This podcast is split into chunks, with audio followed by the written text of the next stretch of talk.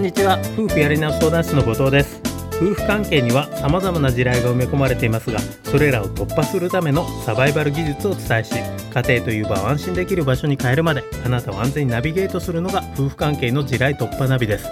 この番組では Q&A 形式で夫婦問題についてお伝えしていきます。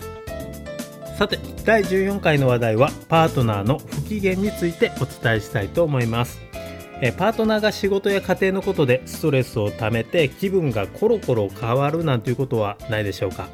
こちらの何気ない一言で突然切れるなんていうこともあるかもしれません。このように相手の感情がコロコロ変わってしまうとですね毎日パートナーのご機嫌を伺ったり気を使いすぎて振り回されてしまうなんていうこともあるのではないかなと思います。少なくともパートナーの不機嫌が原因で家族が嫌な思いをするということがあるのではないでしょうか。実際ジョージタウン大学の調べでは誰かから暴言や悪態をつかれるとですね自分の処理能力が33%創造性が58%ぐらい低下するということが判明しています。家庭内に不機嫌な人がいればですねそれだけ多大な悪影響を及ぼすということになります。では今日のご質問について、えー、紹介したいと思います。夫との機嫌が悪いとものすごく冷酷な対応をされて家庭内の空気が悪くなってしまいます。いつも夫の機嫌を気にしないといけないので正直疲れてしまいましたというものです。相手の機嫌が悪いと非常にね自分自身も嫌な思いをしてしまいますよね。例えばご主人の機嫌が悪いと自分が悪いのかなというふうにね思ってしまうかもしれないです。しかし夫の気分や期限がコロコロ変わってしまうっていうのは必ずしもあなたが何か不適切な行動をとったからそうなってるというわけとはね限らないということを押さえておいてもらったらいいかなと思います。もちろん自分の失言とか不適切な態度で相手が機嫌を損ねるということもあるとは思うんですけれども大抵はそれだけが原因ではなくてですね複数の要因があって相手がね今機嫌を損ねてるということになるということです。例えば考えられる原因としては仕事などがあります。仕事でのストレスっていうのはやはり相手の気分に直結するというものがあります。仕事でイライラすることがあれば家庭でも荒れているということが多いです。もちろん世間一般ではオンオフを切り替えていきましょうなんていうふうにね言われていると思うんですけれども実際にはそこまで器用に人の気分を変えられるということはなかなかねえ、難しいんじゃないのかなと思います。あるいはですね、えー、親との関係なんていうのも気分に影響を及ぼしてしまいます。例えばパートナーとその両親との関係が悪くて気分が良くないなんていうことがあるわけなんですね。以前の夫婦カウンセリングでもあった事例としては親が両親ととても仲が悪くてですね両親から夫に電話がかかってくるたびに来るたびにですね、え夫の機嫌が悪くなってしまうということもあったりします。これ以外にもですね当然相手の機嫌がコロコロ変わってしまうという要因というのは無数に考えられるわけですけれども大切なこととしては相手の気分は必ずしも、ね、自分の言動が不適切だからそうなってしまうとは限らないということです。ですのでパートナーの機嫌が悪いのは私がダメだからだというふうにですね考える必要は一切ないと思います。過剰に責任は感じる必要がありません。しかし自分の責任とは限らないと言ってもですねやはりパートナーの気分に振り回されてしまうということはねあるんじゃないのかなと思います。そこでパートナーの機嫌を天気だと思って捉えるのも一つの方法かなと思います。例えばあなたは今日ですね天気をコントロールするっていうことはできないですよね。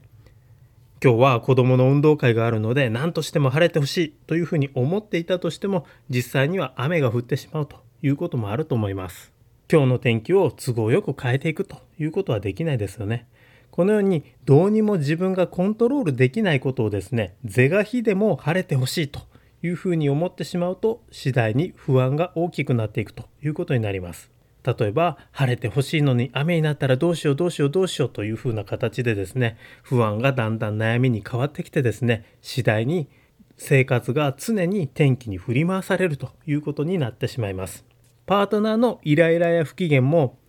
機嫌がいいと嬉しいなという希望を持つことはできると思うんですけれどもそれがですね機嫌がいいと嬉しいなという希望ではなく是が非でも機嫌よくしてくれないと困るとまで思ってしまうとですねその思いがだんだん不安や悩みに変わっていくということになりますやがてパートナーの機嫌の良し悪しが自分の生活全般を支配するようになってきて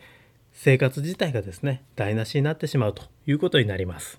パートナーの気分もここで挙げた天気と同じようにどうにもですね自分でコントロールするっていうことはできないですよね。そこでコロコロ変わるパートナーの気分に焦点を当てるのではなく自分がそのパートナーの態度にどう対応するかということを考えた方が妥当かなと思います。例えば今日の天気はコントロールできないですけれども雨が降りそうなら傘を持っていこうというふうに決めることができますし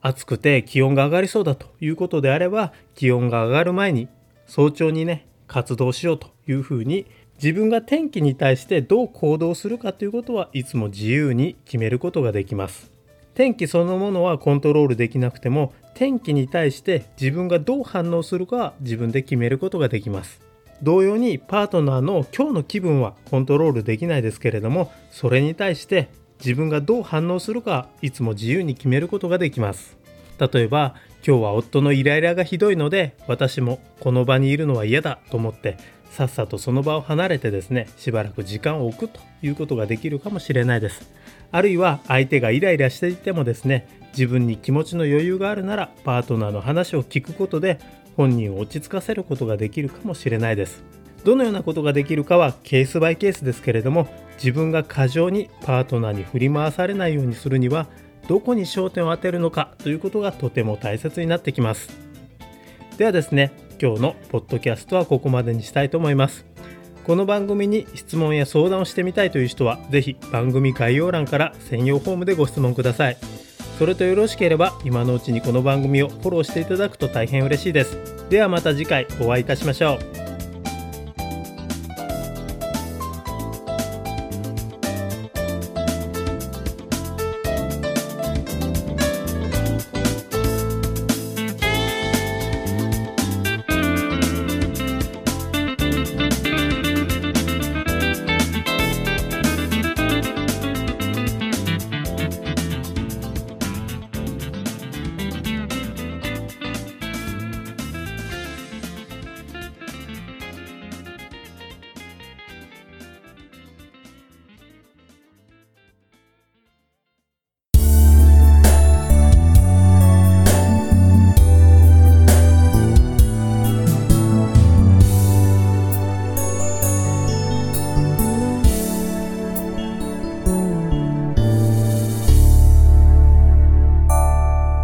Radio Podcast